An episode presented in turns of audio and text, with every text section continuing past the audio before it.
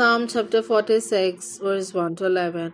God is our refuge and strength, an ever-present help in trouble. Therefore we will not fear, though the earth give way and the mountains fall into the heart of the sea, though its waters roar and foam, and the mountains quake with their surging. There is a river whose streams make glad the city of God, the holy place where the Most High dwells. God is within her, she will not fall.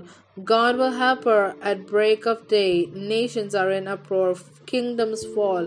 He lifts his voice, the earth melts. The Lord Almighty is with us, the God of Jacob is our fortress. Come and see what the Lord has done, the desolations he has brought on the earth. He makes war cease to the ends of the earth. He breaks the bow and shatters the spear.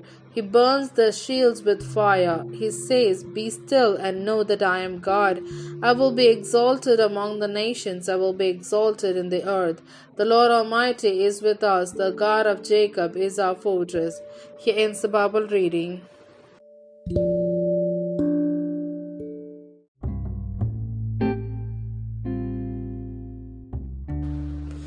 Trust and rest.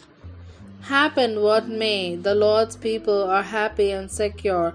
This is the doctrine of the psalm. Spurgeon. Fearless trust. What a confident trust on God by the psalmist. His reason is that his trust is not in the armies or castle or weapons, but his refuge in God, who is more present than anyone, more nearby than the trouble itself. How much truly we could experience this during the pandemic. Ceaseless refreshment. Verse four comes as a surprise, considering that Jerusalem had no river other than Gihon spring. So what is this river the psalmist speaks about? We are reminded of the river of life flowing through New Jerusalem, giving life and healing. We are also reminded of Jesus' promise of the living water.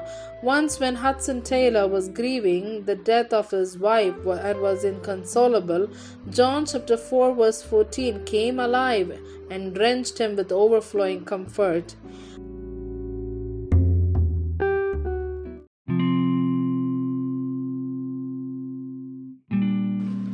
Peaceful rest. The psalmist invites us to come and see the works of the Lord on the earth, but we see only horror, sickness, death, and evil. Where is God in all this? Psalmist gives the answer in these three verses. The Lord is sovereign. All the world, news, and happenings are under his divine control. Nothing is out of control. In verse ten, God himself speaks. All he asks us is to be still, literally meaning shut up. Stop all the arguments and simply surrender. Be still also means to stop striving and relax. All that God wants us to do is to cast our anxieties on him and relax peacefully, for the battle is not ours but his. Promised presence. The Lord Almighty, the God hosts, is the Lord of hosts is with us. God of Jacob, the covenant God, is our fortress.